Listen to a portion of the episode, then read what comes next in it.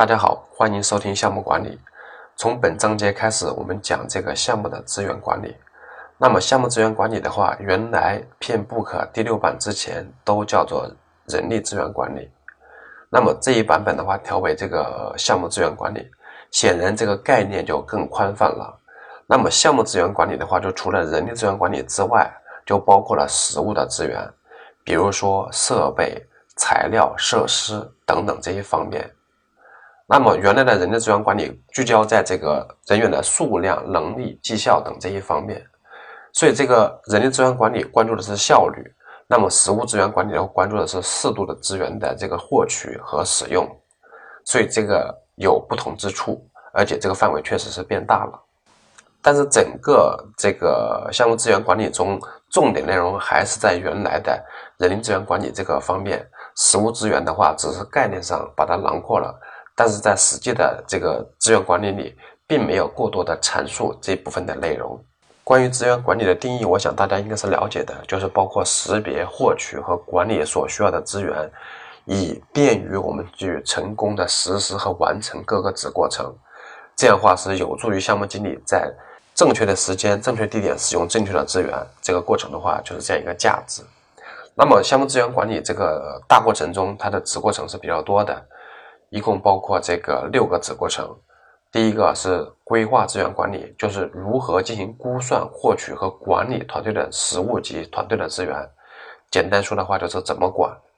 那么第二个过程的话是估算活动资源，这个过程是从原来的这个进度管理中把它挪过来的。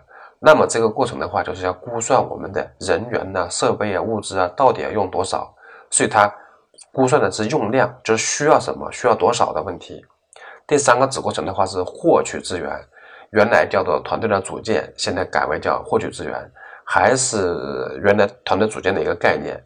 那么稍微扩大了一些，就包括获取项目所需要的团队成员、设施、设备、材料以及其他的用品啊等等这一过程，就是实际的这个资源的获取。那么第四个过程的话就是团队建设，这里就是单纯的是指人力资源的管理这个模块了。包括这个怎么提高工作能力啊，促进团队成员的互动啦，改善团队整体的氛围啦，提高团队的这个绩效啦等等，这些就是我们通常讲的这个团队管理的这么过程。后面还有一个管理团队的一个过程，这两个实际上有点分不太清楚啊。从定义上来看的话，它是跟踪团队成员的工作表现，解决问题并管理团队的变更，优化团队的绩效等等。所以从这个定义来看的话，这个管理团队和建设团队它本身上就分不太清楚，所以内容的话，我们也尽量放在一起讲。好，最后一个过程的话叫控制资源，是确保按计划为项目分配了实物资源，并且根据资源的使用情况进行监督。好，我们来先了解一下这个规划资源管理这个子过程，就是第一个子过程它的一个具体的内容。那么这个过程就是为了估算、获取和管理团队资源，具体怎么开展这个工作，所以这是一个策划的一个过程。那么这个过程有哪些内容呢？它的输入、工具和输出，我们来简单看一下。那么输入的话，包括项目章程、项目管理计划、项目文件，要考虑到事业环境因素和组织过程资产。为什么要考虑这个因素呢？因为我们在做资源获取的时候，要考虑到我们内部有哪些资源可以获取。必要时要从外部获取资源，那么重点要考虑稀缺资源，我们如何去获取和控制？因为资源的话，通常来讲是不够用的，所以我们要考虑到我们组织过程的资产，还有这个环境因素。那么关于工具技术这一块的话，就是专家判断呢，还有这个数据表现，包括层级图、责任分配矩阵，还有那个文本型的这几个概念。第三个的话，包括组织理论；第四个会议。好，我重点介绍一下这个层级型是什么意思。我们都知道这个呃项目组织结构图，对吧？那么把项目组织结构图想的再大一点，我们说的项目组织结构图是人员，比如说呃项目经理、项目子经理，下面再往下分解的话，这个人员的组织结构图。那么这个层级图指的是说基于项目的资源的层级图，除了人员这个分支以外，我们在人员的分支基础之上。加一个并行的分支，比如材料资源有材料一、材料二、材料三。那么材料三的话，又往下继续分，包括这类材料、那类材料，还有其他的材料。这个是材料的一个类别。还有设备的资源，包括第一类设备、第二类设备、第三类设备，比如说包括这个生产工作设备、物流设备、完了盛具设备等等这些设备的资源，还有这些呃办公设备的资源等等这些。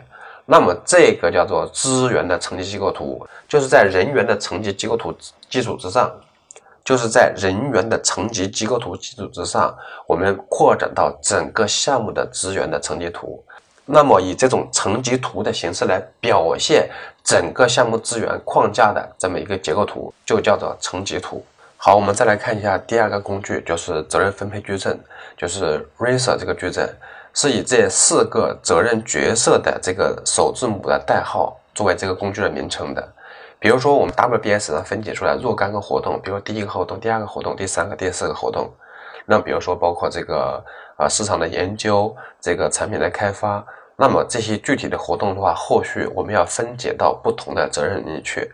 好，这四种角色分别是什么呢？这四种角色分别是 R A C I。R 表示负责，A 表示问责，C 表示咨询，I 表示通知。好，这是偏不可能标准的翻译。为了便于大家好理解的话，我们应该做一个调整，因为这有翻译不准确的地方。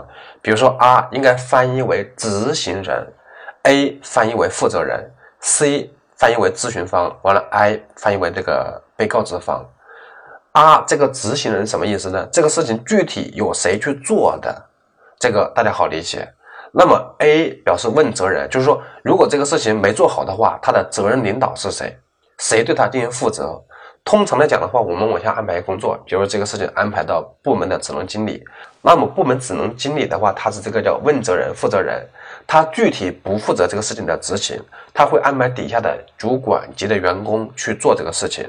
那么这个主管级的员工就是这个具体的执行人，而这个部门经理的话就属于这个项目的负责人，所以这个两个角色有区别。好，第三个角色叫咨询方。什么叫咨询方呢？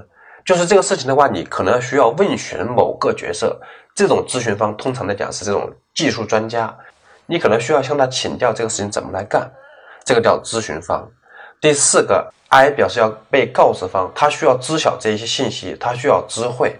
通常来讲，我们在发邮件的时候，比如说抄送给谁，抄送给谁，抄送给相关方单位。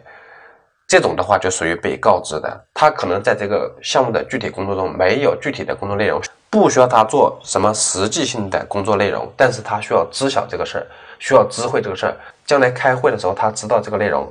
如果他不知道的话，他可能没法去参与和配合这个事儿。好，PM 不可能还提了一一种叫文本型，这个大家可能不太好理解，就是在。资源描述或者职责分工描述中，以一种文本型的形式来描述的。比如说，一个项目经理的职责，他第一项负责什么什么什么内容，第二负责什么内容，第三负责什么内容。这种以文本型的形式来描述这个组织机构和职责的这个方法，就叫文本型的一个工具。那么这个比较简单，我就不一一来解释了。这个在很多企业里的话都有，比如说岗位说明书，都属于这种文本型的来描述这个组织机构图中的这个。角色和职责分工的内容的形式。好，关于这个规划资源管理，一个最重要的输出的话，就是这个资源管理计划。那么，这个资源管理计划的话，是用来定义、分类、分配和管理释放资源的这个指南。那么，在实际工作中的话，通常的讲，这个资源管理计划会分为两个部分，一个是人力资源的配置表，一个是这个实物资源的管理表。那么，以汽车行业产品开发为例。那么，项目人力资源配置表是有明确的这个要求的，并且在实际操作中是有制定的。那么，资源管理计划中的这个实物资源的话，通常来讲只管这些关键的资源，比如说这个样车、样件的这个资源的管控。那么，我们先来看一下项目人力资源配置表包括哪些内容。比如说，这个表格的话，就包括这个角色，项目的角色是什么？这个角色的名称是什么？还有这个匹配的人员是谁？这里就能看得出来，我们是从项目组织角色的维度去匹配人员的。那么这个人员的职级是什么级别？还有他来自于哪个部门？他隶属于哪个行政领导来管辖？他的联系方式？他在项目中的一个状态，以及他的绩效表现的一个记录，还有其他的一些备注性的说明。那么这就属于项目的人力资源配置表一个实时的动态维护和更新的一个内容。那么实物资源的话，就按需来制定的。比如说这个样车的资源，我们重点是管控这些资源的一个状态呢，还是要管这个资源的使用？比如说我们这个样车资源的话，是重点的要管我们有多少样车，这些样车有没有充分的用起来？所以的话，这个有一个资源的日历的形式。比如说有多少台样车，这个车的一个状态，它车型的型号，它本周或者说本月的使用的一个状态的描述，就是尽量把这些资源用起来。这个属于样册的资源管理表。当然了，其他的，比如说一些关键的资源的话，也可以参照这种形式去制定。好，关于这个项目资源管理的概述以及规划资源管理的话，做一个简单的介绍，就讲到这儿。欢迎大家收听下一讲内容。